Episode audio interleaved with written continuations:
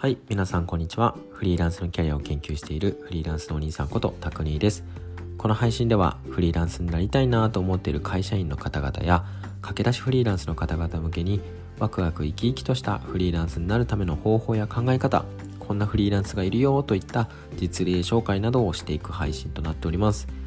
本日はフリーランスのキャリアインタビューと称して生き生き活躍しているフリーランスをインタビューしてきました。今回登場するのはノマドアスリートのはるはるさんです。ノマドアスリートという新たな働き方を確立したのは、世界中を駆け回るソフトボール選手であるこのはるはるさん。現在プレイヤーとして前線に立ちながら、ベンチャー企業の執行役員やマーケティング責任者も担う彼女は、どのようにして自分らしい働き方へたどり着いたんでしょうか。ぜひ聞いてみてください。はい、早速なんですが、本日のゲストはノマドアスリートのはるはるさんです。よろしくお願いします。はい、じゃあ早速なんですが、はるはるさん、自己紹介からお願いします。はい、ありがとうございます。えっと本庄はるかと申します。えっと、はるはるって普段呼ばれてます。で、現在あの現役のソフトボール選手として活動しながら、数社で業務委託を結んであの仕事をしています。主にマーケティングとか、あとは、えー、会社経営のところに携わったり、あと取材ライターとしています。本日はよろしくお願いします。はい、ありがとうございます。じゃあここからですね、はるはるさんがもともとですね、フリーランスになる前どんなことしてたのかとか、なんでフリーランスというかこのノマドアスリートという生き方をしてるんだっけとか、これからどういうことしていきたいのみたいなことを、ね、はい、ほりはほり聞いていきたいなと思ってます。はい、じゃあ早速なんですが、えーどんどん聞いていきたいと思うんですけど、ちょっとまあ今の生き方を始める前と言いますか、まあ、なんだろう、はるはるさんの場合、はい、こう大学卒業してからみたいなところになるかなと思うんですけど、まずこうどんな経歴でどんな仕事をされてきたんでしょうか。はい、教えてください。えっと、はですね、あの私大学卒業後と同時にそのまま新卒フリーランスっていう形で活動をし始めたので、えー就職活動もしたことがないし、あの一般企業で働いた経験も実はありません。そうなんですね。いきなりこんな生き方を始めていて、ちょっともうどうしようって感じなんですけど、なんで最初に大学卒業と同時にその生き方にしようって、どのタイミングでこう意識し始めたんですか。そうですね、大学のよねん生の時にあのソフトボール選手として の, その大学生活でのソフトボール選手を引退して、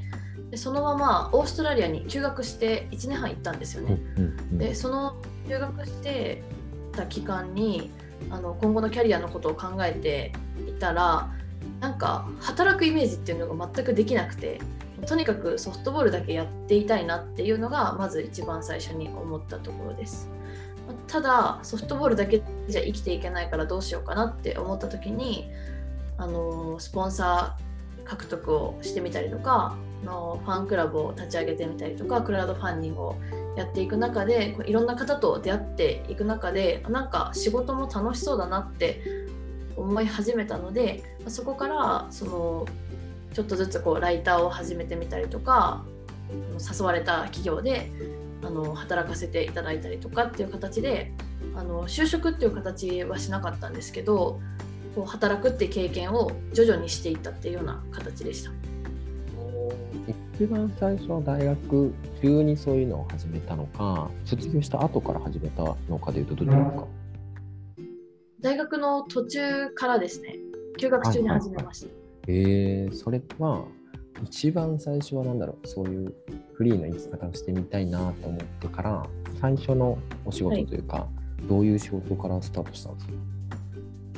まあえっと、スポンサー企業さんからあの私がこうブログを書いているところをあの見てくれたことを機に、なんかうちのメディアでも書いてみないかっていうふうに声をかけていただいて、でそこからのライターとして の, あの仕事をスタートしました。ああ、じゃあもともと大学の時から、もっと前からですかね、ブログをずっとやってたんですか。そうですね、えっと、留学を機になんか留学してるところの様子とかを上げたくてブログを始めたっていう感じでしたね。うん、じゃあそれでブログをやってて、スポンサーっていうのは、まあ、あれですよね、個人につくこう、そうですね、選手としてソフトボール選手としてついてるスポンサーの方企業に仕事を最初に依頼されたのがきっかけ、はいはい、そうですね。うーん、いきなりそれでうまくできました？いや、最初はやっぱりそのめちゃめちゃうまくできたかというと、そのいっぱい、まあ、あの編集もしてもらったりとか、あのこういう書き方をしてみたいなところで、今見返すととんでもない文章だったなって思うんですけど、まあ、ただ当時は本当に必死にその時にできることを全力でアウトプットするみたいなところだったのと、あと私はどちらかといえばこう取材ライターみたいなところからスタートして、アスリートがこうアスリートに取材をする、その他の、あのー、スポンサー契約をしているそこの企業と提供しているような、あのー、アスリートの方に取材をしていたので、そこはある意味こう一番入りやすい形で、あのライターっていうところに入らせてもらったのかなっていうふうには認識してます。でそこから徐々にどんな仕事とかを増やしていったんですか？そのスポンサー獲得をやってる途中で、あのー、応援してくれていた一つ上の方なんですけど、その方とこう、まあ、すごい仲良くなって、であのいろいろ話をしてたら、うちの企業でなんか一緒に経営メンバーとしてやってくれないかっていう風な声をかけていただいて、でそこからあの今働いてるあのナインティ・イングリッシュっていうサービスをやってるナインティ株式会社の執行役員になっていったっていうような形でした。すごい今風にぶっ飛んだ印象なんですけどはいなんでまたそれはどういう役割としてごジョインしないかみたいな話をいただいたんですか？えっと、実はあの彼自身、あの、まあ、起業をするって決めたのがちょうど私と会って数ヶ月後の話で、それまではこう個人事業主としてその代表があの実際にこう生徒さんを持って一人でこう教えてる、英語を教えてるみたいな形だったんですけど、それをこう事業にしようっていう風に別のこう男性のパートナーができて、であのふたりでこう起業をするみたいな形だったんですけど、なんかこうあの女性ひとり男性ふたりの、あの会社経営のメンバーってすごいなんかバランスが取りやすいっていう話を聞いたことがあったみたいで、そこでこう女性であのこう自立心があって、あの意見をちゃんとはっきり言える、なんかこうアイデアが出せるあのパートナーを探してたみたい で, でそんなタイミングでこう私と出会って、で私も結構あのおせっかいというか何でも言うタイプなんで、このサービスもっとこうしたらああしたらみたいなことを全然経営に関わってないのにアイデアだしみたいな感じでこう雑談の中でやってたんですよね。そしたらそんな風にうちの会社のこと考えてくれたりアイデア出してくれるんだったらその知恵貸してよみたいなところから会社経営に関わらせていただくことになりました。そうちょっとなんか一瞬時系列のおさらいをさせてもらいたいんですけど、大学に在学中からライティングみたいなところは始めていて、はいはい、でどのタイミングでその今のその会社の執行役員の話が上がったんですか？はい、えっとですね、大学を卒業して、うん、あ卒業が私前期卒業であのくがつに卒業したんですけど、はいはい、でその卒業後くがつに卒業した後に、えっとまあ、だんだん仲良くなっていって話をいただいたのがじゅうにがつ、その同じ年のじゅうにがつ で, で、えっと、それがにせんじゅうきゅうねんの話ですね。にせんじゅうきゅうねんにその話をいただいて、でそこからいちねんかんあのにせんにじゅうねんはあのほとんど個人事業主としてやりながら、まあでも形上は会社みたいな形でやってたんですけど、で去年 の, あのさんがつ末にあのいよいよ法人化しようっていうことになって、あの法人化してそこで執行役員になったっていうような形です。うーん、なるほど、そういった流れがあるんですね。はい、なんかいきなり新卒から新卒からというか、はい、まあ、大学卒業していきなりそうやって飛び出てさらにまた声がかかってみたいな、なかなか波乱万丈というかなかなか理解しがたいキャリアな感じがするんですけどなんかそれって不安とかないんですか？なかったんですか？あ、それで言うとあのすごい根拠のない自信だったんですけど、あの私どこでも寝れたんですよ。あの睡眠がどこでも取れたんですよ。例えば夜行バスとかもそうだし、あと東京、私関西に住んでたんですけど、あの東京にこう出向くタイミングであの何度かこうカラオケとかあのネカフェで泊まったりとかもしてて、あとはまあ友達の家に泊めてもらったりとかが、家が最悪なくてもあの生活ができるってい う, こう謎のなんか自信というか自分が平気だったので、そういう意味ではあんまり お, かあのお金に対してのこう不安もなかったりとか、もちろん多少はあったんですよ。そのおにぎりいっこ買うのもちょっと躊躇するぐらいすごいお金なかった時期もあったんですけど、そんな中でも最悪私が本当にやばいですってあの手を挙げたら、この人たちは助けてくれるだろうなみたいな、なんか目星はずっと立っていたので、そういうこうお金がショートするかもしれないっていう不安は、まあ、正直ほとんどなかったですね。そうなんですね。でもまあ、はい、とはいえなんだろう、卒業してわからないなりにこういろいろチャレンジしてたと思うんですけど、うん、なんかそのタイミングで結構きつかったこととか、なんかこう努力したこととか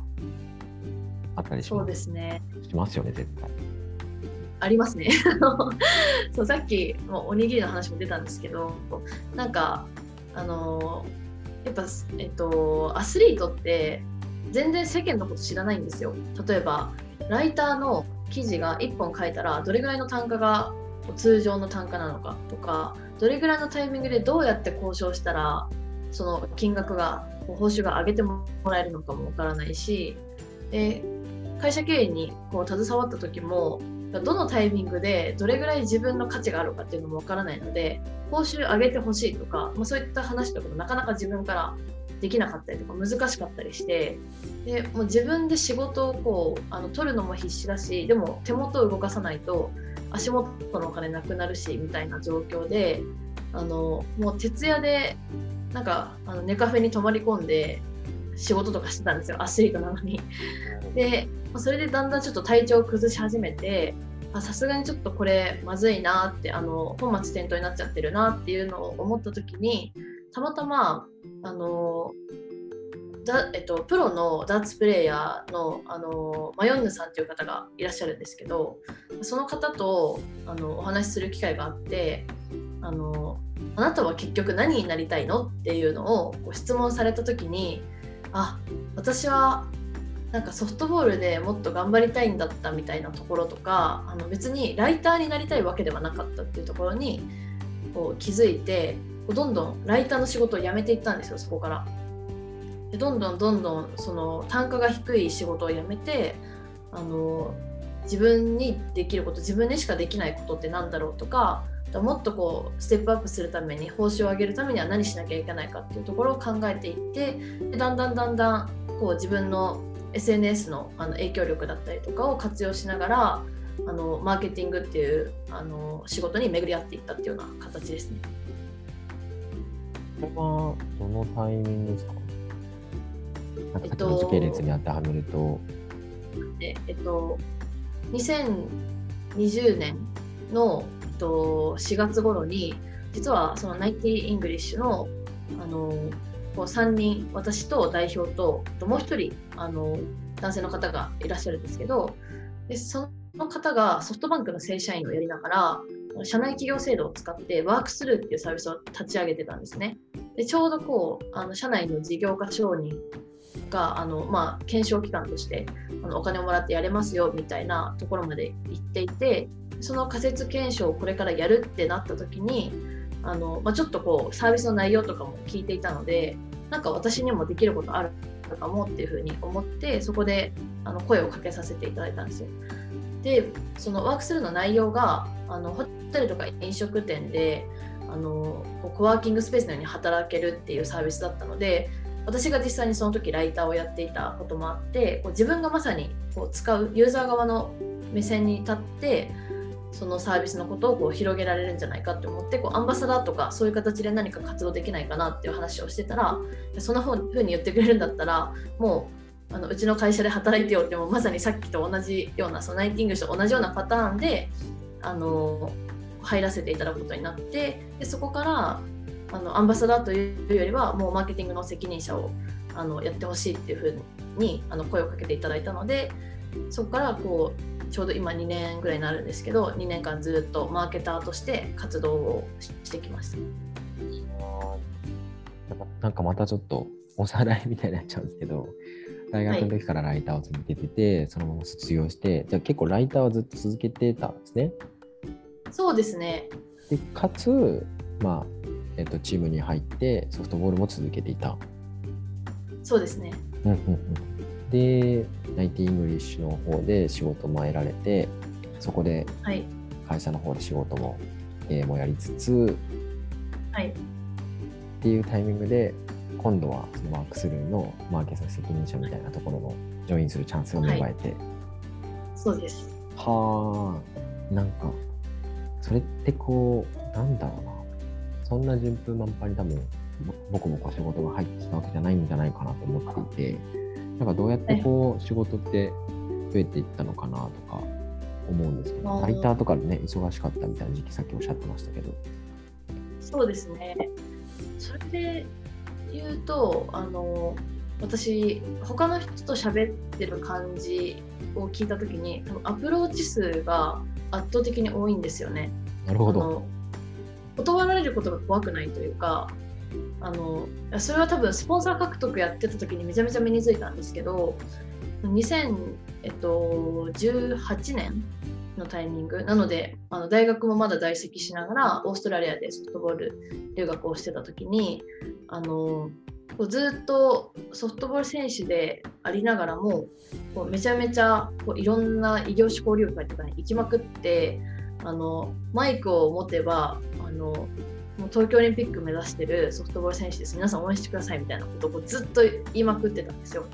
でその直接話しても、もう自分のアピールをしっかりするっていうことを本当ににひゃくしゃ以上の方とあの名刺交換させていただいていちねんかんで。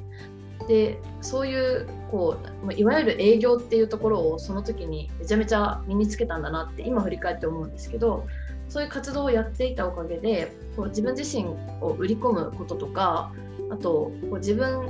の持ってるサービスを売り込むこと、あのこんないいサービスなんだよっていうのを世の中に発信するっていうところとかも全く抵抗がなかったりとか、あとその断った断られることって絶対あるじゃないですか。その断られた時に私の中で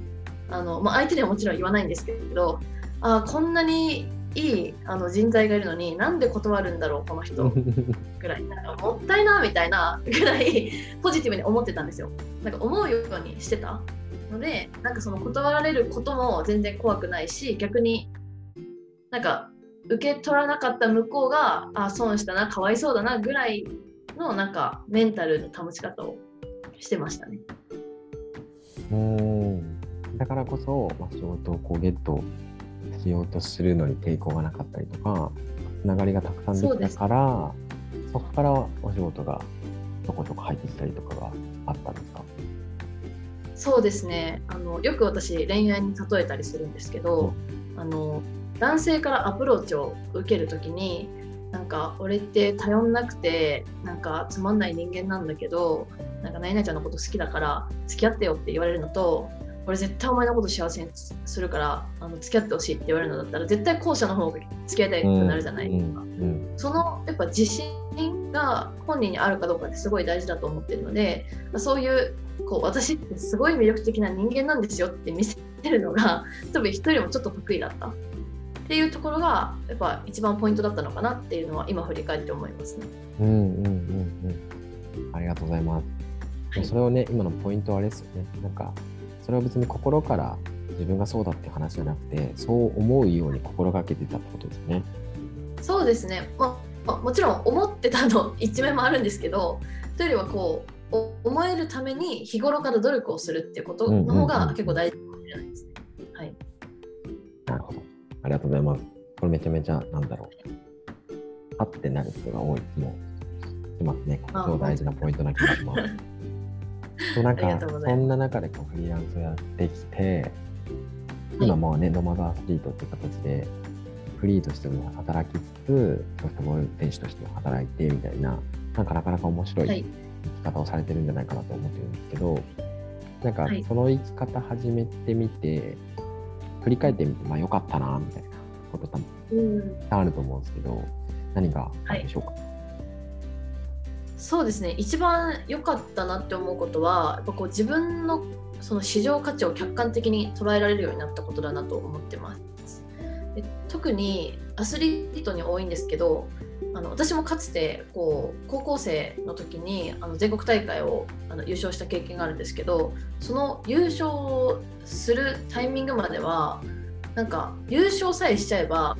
もう日本中では当たり前のようにちやほやされる存在になれると思ってたんですよ。だから極端な話、本当に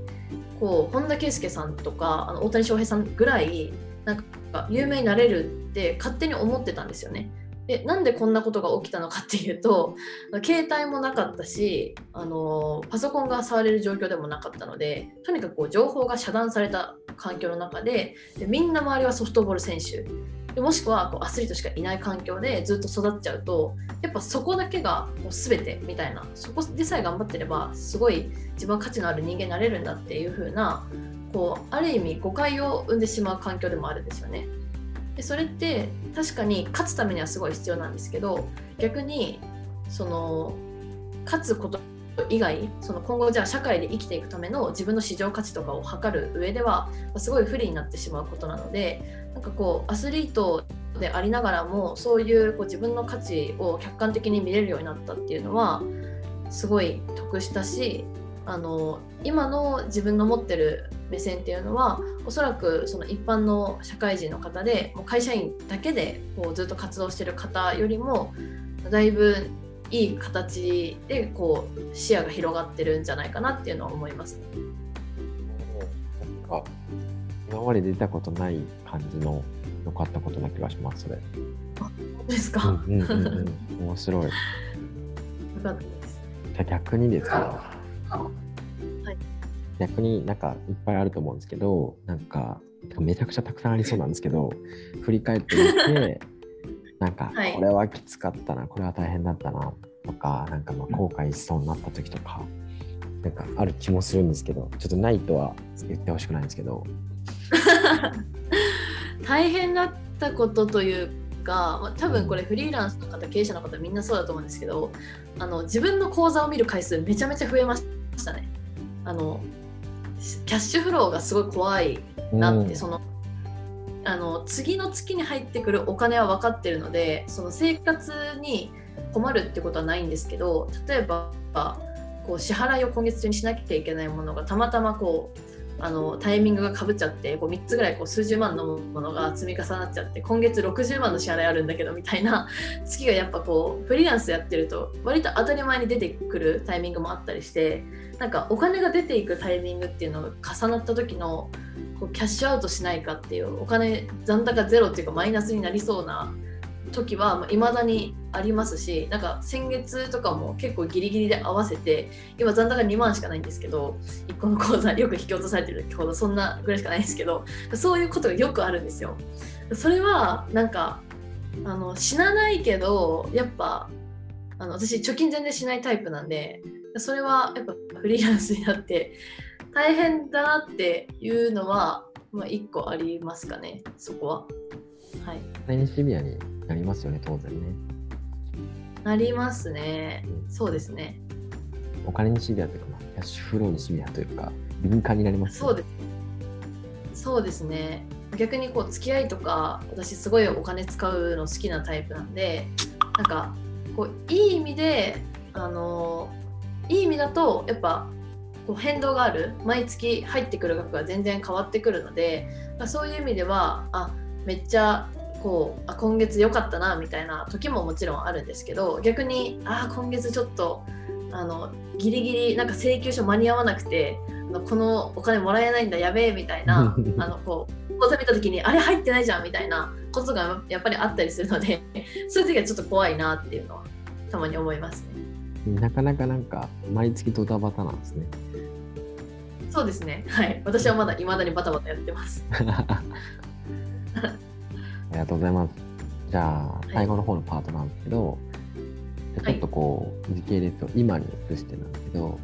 ちょっとねこう途中まで大学卒業してからみたいな話をいろいろお聞きしたんですけど、今は結局具体的に言うとどんなお仕事をされてるんでしょうか。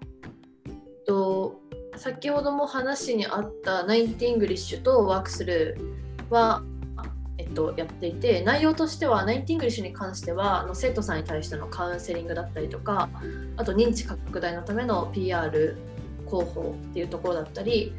あとはえっと、コーチとあの経営メンバーをこうつなぐようなパイプ役をやったりとか、あとは、えっと、経営メンバー の, あのみんなのこうあの士気を上げるためのなんていうんですかね、あの縁の下の力持ち的な役割を担ってます。なので、まあ、経営なんでこう全般なんですけど、そういう、こうバランサーってよくあの代表から言ってもらうんですけど、そういったことをやってます。あとは、えっと、ワークスルーに関してはマーケティング、特に最近だと ピーアール 広報に力を入れてあったりとか、あとはコンテンツマーケ、ファンマーケのところが結構得意分野で、あのよくユーザーさんにインタビューしてそれを取材記事にしてまとめたりとかもしてます。その他にもこうちょくちょくやってることとしては、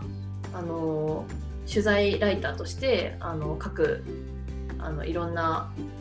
こうメディアであの書かせていただいたりとか、あとは、えーと、マーケ会社の、あの取材ライター、あのイベントレポですねをやらせていただいたりとかっていうところだったり、あとクラウドファンディング の, あのキュレーションっていうのがあるんですけど、こうプロジェクトをやりたいってい う, こうプロジェクトオーナーさんに対してのこうバックアップみたいなところもやってます。あとメインで言うの忘れてたんですけど、あのノマドアスリートっていうあの肩掛けでやらせてもらってるあの理由としてあのすいません、最近立ち上げたんであのちょっと自分で言うのついつい忘れちゃうんですけど、あのノマドアスリートっていうコミュニティの代表をやっていて、あのアスリートが時間や場所にとらわれないあの形で働けるような、そういう環境をあの目指したコミュニティっていうのをやってます。そこで基本的にはこうライティングを教えたりとか、あとはあのオンラインであのスクールやりたいとか、あのこうピッチング講座とか、あの野球のオンライン の, あの講座みたいなこととかをやりたい方とかに対しての集客方法とか発信方法なんかもあの教えたりしてます。ナイティングリッシュはなんかどういうサービスなんでしたっけ？えっと、英語のオンラインパーソナルトレーニングって思ってもらったら一番分かります。ありがとうございます。はい、今のそのナイティングリッシュと、えーと、ワークスルーの広報マーケティングあたりとか、はい、あとは今のノマドアスリート、はい、新しいやつと、はい、あれですよね、自分自身がアスリートですよね。そうですね。はい。これ抜けてますね。あの、えっと、あれなんですよね、そのソフトボール選手として活動するのも年間に数ヶ月とかなんで、うん、はいはいはい。ちょっとなんか今は気持ち的にはめちゃめちゃ仕事に向いちゃってるんで、ついつい抜けちゃうんですよね。なるほどね。はい、あの月によって多分プロフィールが変わってくるんですね。いやいや。あ、そうですそうです。はい。本当におっしゃる。だからそのちょっと過去のあの本庄遥とかで調べてもらいたいんですけど、はい、こんな肩書きで出過ぎているので、なんかあ時期によってこの人はなんか肩書き変わるんだなみたいなふうに思ってもらえると。確かになんか徐々にこうね成長と機会に変わっていくみたいなよく聞くんですけど、ミキによってあったり出てきたり出てこなかったりがあるのはなかなかないですね。そうですね。今はだからオフシーズンってことですね。そうですね。オフシーズンの時はやっぱこう仕事メインの話をして、あのシーズン中はソフトボール選手ですっていう話し方をしてました。ややこしいですね、なかなか。ややこしいですね。そうすると今ねめちゃくちゃ出てきたんですけど、なんかいちにちのスケジュールみたいなところちょっと聞きたいなと思っていて、あ今、はい、ちょっとにパターン聞きたいかもしれない。そのソフトボール選手選手の時とそうじゃない時で、はい、なんかできればこうはちじからこれでみたいな感じで時間刻みでなんとなくイメージできたらいいなと思ってます。はい、はい、ありがとうございます。えっと今ジョージアっていう国にあのいる関係で、えっと、日本との時差がごじかん差なので、日本のじゅうにじがあ間違えた、えっと、あそうですね、日本のじゅうにじがこっちの朝のしちじなんですよ。で、えっと、その関係でだいたい私はしちじぐらいに起きます。でそこからあのミーティングがだいたいしちじからあの遅い時でもじゅうしちじ、えっと、夕方のごじぐらいには終わるので、それまでは本当にこうミーティング、えっと、自分の作業時間みたいなのがこう交互に来るような感じで、だいたいさんじゅっぷん刻みぐらいでミーティングがミーティングと作業時間が入ってる感じです。で主にあの、まあ、いろんなことやってるんで、なんかどうやって時間割りしてるんだろうってあの思われると思うんですけど、実はほぼほぼ同時並行でやってて、例えばあのなんか、えっと、ワークスルーの仕事でそのマーケティングのことを頭の中に考えてる時も、ナインティイングリッシュともこれナインティイングリッシュでも使えそうだなとか、あのノマドアスリートでも使えそうだなって思ったら、そっちのあの仕事の内容にもこう関わってくるので、こうそっちで書き出したりするんですよね。なのでなんか会社ごとに考えてるっていうよりは、マーケティングとして例えばワークスルーでやるんだったらこれどうかなっていうのを考えてから、あの再度落とし込んで、あの別の会社でも使えることってないかなみたいな感じで考えるんですよ。だからおそらくそのいわゆるこういういろんな副業やってる、なんかスラッシュワーカー的働き方をしてる方とは、もしかしたらちょっとこういうやり方は違うかもしれないんですけど、皆さん結構こう時間割りちゃんと区切ってやってる方もいらっしゃるんですけど、私は結構全部混合して考えて、そこからアイデアを抽出してやっていく方が意外と効率が良かったりとか、斬新なアイデアが生まれやすいので、そういった形でスケジュールを組んでるのがオフシーズンです。で、えっと、シーズン中に関してはあの大体のチームがあの、まあ、週 にさん の練習がある、もしくはまあ土日だけ試合みたいな感じなので、あの週 の, その練習の時間に合わせて、えっと、時間割を区切ってるんですけど、まあ、いっこ例で出すと、あの最近だと、えー、去年のにせんにじゅういちねんのくがつ頃に、えー、スウェーデンであのソフトボールをやってたんですけど、その時は、えっと、いっしゅうかんのスケジュールが、えっと、土日だいたい試合で、えっと、火水木が練習なんですけど、練習の時間が夕方の、えっと、ろくじからはちじ、あの白夜なので全然明るくてその時間にやってたんですけど、だからその時間までの、えっと、週さんだから月金を完全オフにして、あの大会に備えるために完全オフにして、中みっかであの朝から夕方直前まで仕事をしてたっていうような生活の仕方でした。はあ、全然全然想像できないですわ、逆に大変そう。意外と、はい、頭切り替えるだけなんでそんなにしんどくなくて、これがね難しいですけどね、すごい切り替えだったりとかミックスがでも上手なんですね、はい、でもね、さっきおっしゃってたそうですね、結構同時並行に何でもやっちゃうので、ツイッター開きながら ライン をするとか、うんうんうん、なんかいうことが全然平気なタイプですね。なるほど。なんとか頑張って理解します。はい、ありがとうございます。すいません。ややこしくて。いやいやいや、最後の方なんですけど、今後はハラハラさん的にこうこういう風な生き方していきたいなとか、こうなりたいな、こうやっていきたいなとかってなんかあったりするんでしょうか。そうですね、私としてはやっぱり一アスリートとしてそのノマドアスリートっていうサービスをやってる理由にもちょっとつながってくるんですけど、まあ、アスリートってそのまだまだフリーランスノマドワーカーっていう働き方が全然主流ではなくて、あの会社員をやりながらスポーツを続けていたりとか、完全にスポンサー頼りであの競技を続けられてる方がすごい多いんですけど、やっぱりスポンサーのみであの生活ができる方って本当に数パーセントしかいないと思うので、そこのそれ以外の方きゅうじゅう何パーセントの方たちをあのノマドアスリートっていうような働き方ができたらなっていうふうに思ってます。特にあの今ってほとんどのアスリートの方あの アイティー 系のこうなんていうんですかね、会社で働くっていうのがあんまりないんですけど、そこのこうなんか労働作業的なこととか事務作業以外にもやっぱアスリートもあのひたむきに頑張れるところがたくさんあると思うので、そういったこうアスリートを生かした